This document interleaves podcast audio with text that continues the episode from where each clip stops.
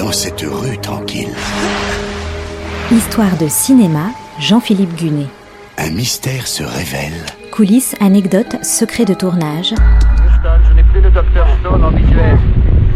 Houston, je n'ai plus le docteur Stone en visuel. Redécouvrez les plus grands films autrement. Et une aventure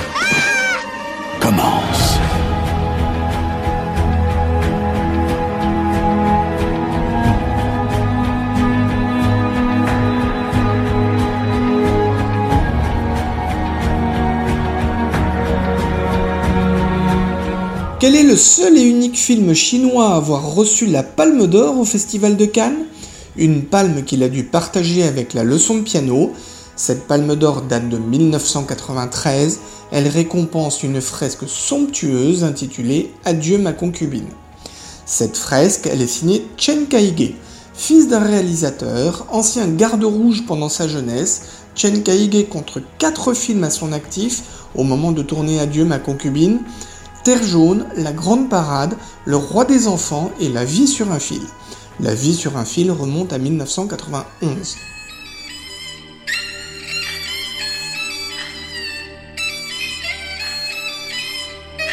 Adieu ma concubine est tiré d'un roman de Lilian Lee. Chen Kaige le lit dès 1988 et aime l'histoire. Malgré tout, il n'est pas emballé à 100% par la résonance émotionnelle des personnages, la romancière doit rédiger l'adaptation, mais un autre scénariste, Lu Wei, vient tout de même en renfort. Le scénario, justement. Parlons-en.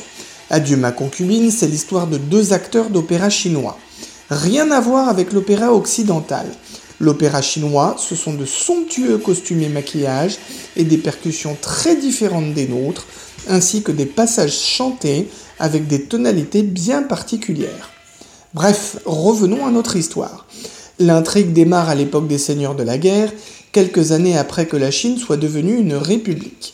Deux amis sont élevés à la dure à l'école de l'opéra de Pékin.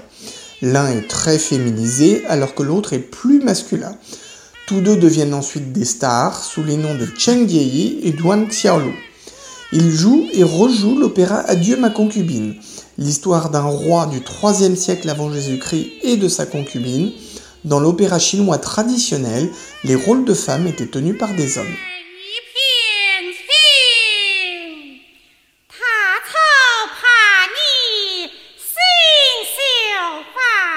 Le récit se déroule donc jusqu'à l'invasion japonaise, puis la Seconde Guerre mondiale, l'avènement du régime communiste et la révolution culturelle. Il aborde des thèmes comme l'intégrité artistique, la célébrité et l'homosexualité. Les mélodrames n'étant pas un genre trop populaire en Asie, il faut une star pour le rôle de Diei, suffisamment apprécié pour que le public oublie ses a priori. Chanteur et comédien adulé, le hongkongais Leslie Chung correspond parfaitement au profil. En tant qu'acteur, il a tourné pour John Woo, Tsui Hark et Wong Kar Wai, pas n'importe quel cinéaste donc. Il présente beaucoup de similitudes avec son personnage. Leslie Chung est notamment un des rares comédiens à avoir accepté de jouer des rôles d'homosexuel ou de travesti. Il s'est suicidé en 2003 à l'âge de 46 ans.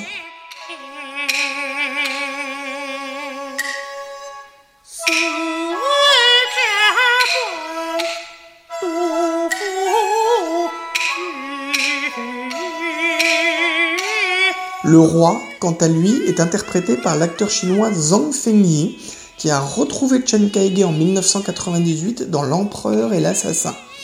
Il était aussi à l'affiche en 2008 des Trois Royaumes de John Woo. Adieu ma concubine compte enfin un autre grand nom à son générique, l'actrice chinoise devenue star internationale grâce au film de Zhang Yimou, comme Le Sorgho Rouge et Épouse et concubine. Vous l'avez deviné, je veux bien sûr parler de Gong Li, qui incarne une prostituée devenue l'épouse de Duan Xiaolu. Sur le tournage, Leslie Chung n'est pas du tout à l'aise avec le mandarin, à un tel point que sa voix sera doublée par un comédien chinois.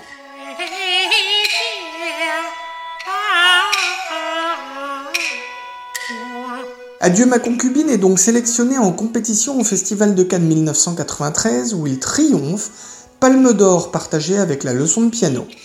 La première du film a lieu à Shanghai le 1er juillet de la même année il sort ensuite dans le reste de la Chine le 26 juillet. Au bout de deux semaines d'exploitation, il est interdit. Pas besoin d'aller chercher loin l'explication, les autorités chinoises n'ont évidemment pas apprécié un film qui aborde les thèmes de l'homosexualité, du suicide et de la violence de la révolution culturelle. L'extrait qui va suivre, justement, est situé pendant la révolution culturelle. Les gardes rouges traînent toute la troupe d'opéra pour une séance de confession publique. Sous la pression, Xiaolu dénonce publiquement les errements de Diei le fait qu'il ait chanté pour les Japonais, ainsi que son addiction pour l'opium.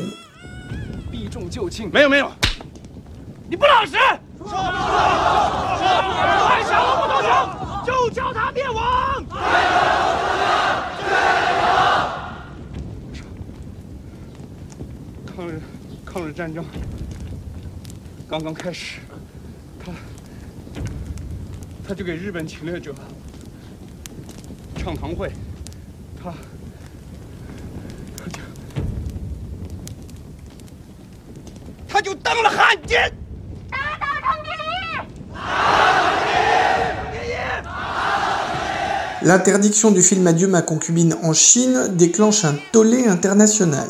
Il faut dire qu'avec une palme d'or, c'était prévisible. La sortie internationale du film n'en est pas perturbée. Il est bien projeté un peu partout dans le monde.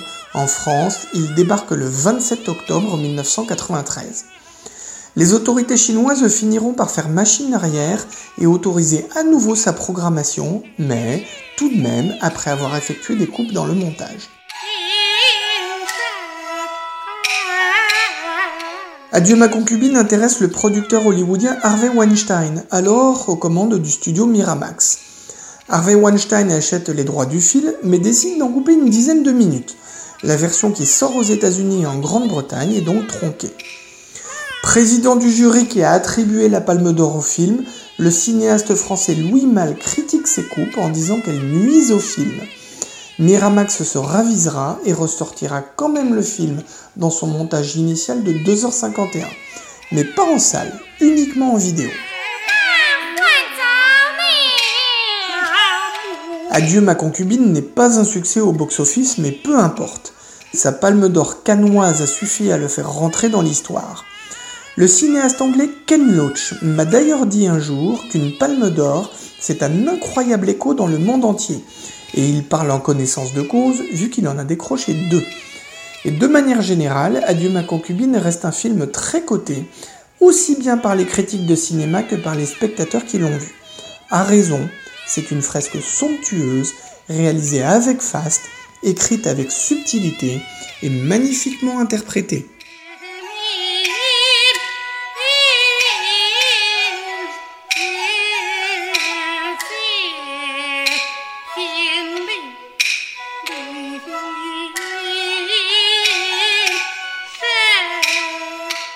C'était Histoire de cinéma avec Jean-Philippe Gunet, à retrouver chaque semaine et en podcast sur notre site internet artdistrict-radio.com.